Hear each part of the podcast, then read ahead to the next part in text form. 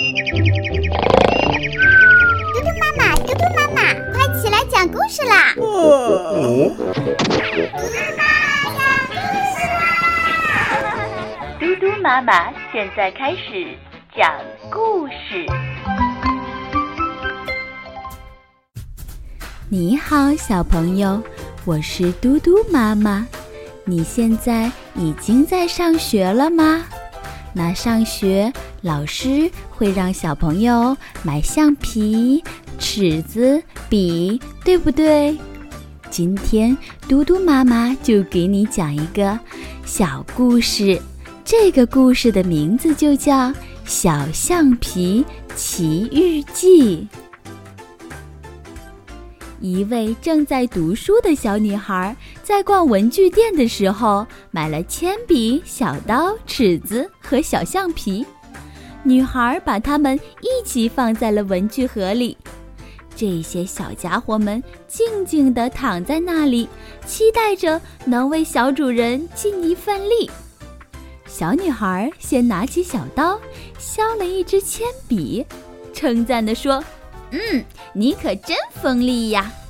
然后他又用铅笔和尺子在本子上画了一个方方正正的小房子，满意的点点头说：“这铅笔不错，画出的图真清晰，尺子也不赖。”最后，他拿起了小橡皮，一看，嗯，小橡皮那么漂亮，就把它放在了文具盒上层的格子里。小女孩就急着出去玩，竟忘了盖文具盒的盖子。小刀、铅笔和尺子听到主人夸奖自己，趁主人一走，就彼此不服气地争吵了起来，说要比谁的本领最大。铅笔先开口了，他说：“主人写写画画全靠我。”小刀听了他的话，气愤地说。你可不如我，要是没有我削铅笔，你的铅笔能写出字儿来吗？尺子听了，反驳他们说：“我能把一条一条的弯曲线调整的笔直，你们行吗？”小主人肯定最喜欢我。三个伙伴吵了半天，也没有吵出个所以然来。小橡皮懒懒地睡在文具盒下面的格子里，他被吵醒了，啊。他跌跌撞撞地走到格子外面，伸着懒腰说：“你们吵什么呀？”三个小伙伴一看是被小主人冷落的家伙，也只有他没有得到小主人的赞扬。他们三个齐声说：“你这个懒猪就知道睡觉！你说你会什么呀？”小橡皮挠挠头说：“嗯，我什么也不会呀。”铅笔、小刀、尺子，哈哈大笑起来。原来这个懒猪什么都不会。在他们的嘲笑中，小橡皮羞愧的后退，伤心的哭着。一不小心，它从文具盒里掉到了地上。有一只小蚂蚁发现了它，它呼唤了很多的伙伴，以为这个胖乎乎的家伙是一块美味。很多的小蚂蚁把它抬回了家，然而蚂蚁们很快发现这个大块头不能吃，吃了肚子会很难受。他们生气地把它抛在了院子里。小橡皮悲哀地想，自己真是一无是处，连蚂蚁都嫌弃它。这时，院子里的石块妈妈发现了它，以为它和石头是同类。就把小橡皮带回了家，让小橡皮和他的几个石头宝宝住在一起。小橡皮很高兴，以为终于可以平静的生活了。再加上石块妈妈一直告诉他，他是一个很结实、很强壮的小石头。他想，也许自己搞错了，自己本来就是石头呀。可是，一场大雨过后。小石头们都被雨洗刷得干干净净，院子里的小草先觉得不对劲儿了，因为每个小石头被雨洗刷之后都会变得干干净净，而小橡皮却被雨淋得脏兮兮的。不住的颤抖，嗯，一副要生病的样子。小草们七嘴八舌的讨论说：“这家伙绝对不是石头，你看他的样子哪里像石头？”最后，他们请年龄最长的柳树爷爷来判断小橡皮到底是不是石头。柳树爷爷虽然年龄大，可是从一出生就没有出过这个院子，何况他从来没有见过橡皮，所以他也说不出来这是不是石头。但是他很要面子，不想让小草们瞧不起。不能让他们知道，令人尊敬的柳树爷爷也有不知道的东西。于是，柳树爷爷咳嗽了几声，说：“我看嘛，应该是一个啊，不是一颗一颗星星。”星星。石头妈妈和小草都觉得很不可思议，异口同声的惊呼。柳树爷爷知道，他们也不一定知道。于是就强调：“嗯，对，是星星，一颗没有用的星星。”石头妈妈不明白地问：“为什么一颗没有用的星星？”柳树爷爷捋着自己的胡须说：“有用的应该在天上，那怎么会落下来？”小草们互相传递嘲笑的喊：“哈哈，来看呐，石头妈妈捡回来一颗没有用的星星。”石头妈妈听了很伤心，看着小橡皮唉声叹气。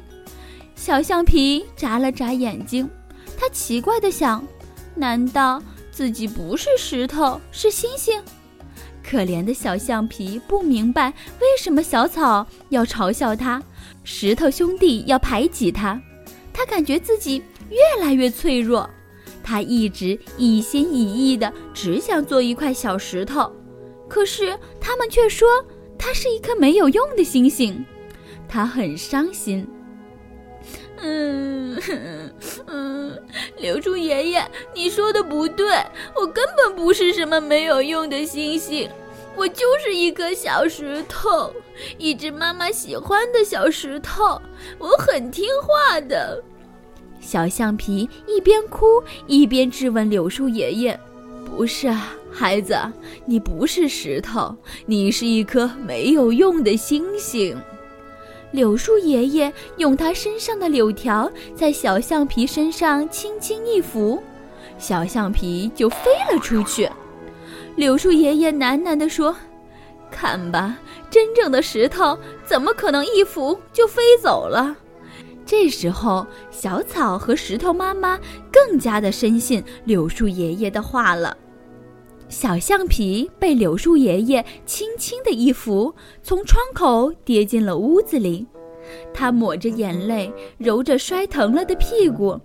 这时候，他听见身子下面的呻吟声，哎呦！紧接着，一个声音在下面喊着：“喂，你干嘛呀？压在我身上了！”一本书不满地喊起来。小橡皮赶紧从书身上下来。本来就不好的心情更加难过了，为什么都排斥他？谁也不喜欢他。小橡皮郁闷地蹲在角落里，伤心地哭泣。嗯嗯。这时候，小女孩焦急地跑进了屋子，大声地喊着：“妈妈，你看见我的橡皮了没有？我今天有重要的考试，要带上它。”说着，他不断地翻找着。小橡皮听见了小女孩的喊声：“橡皮，为什么这个词那么耳熟？”小橡皮突然激动地站了起来：“自己不就是一块橡皮吗？”他从角落里跑到了显眼的位置。小女孩终于看见了他，把它放在文具盒里。在考场上，小女孩紧张地用铅笔写着答案。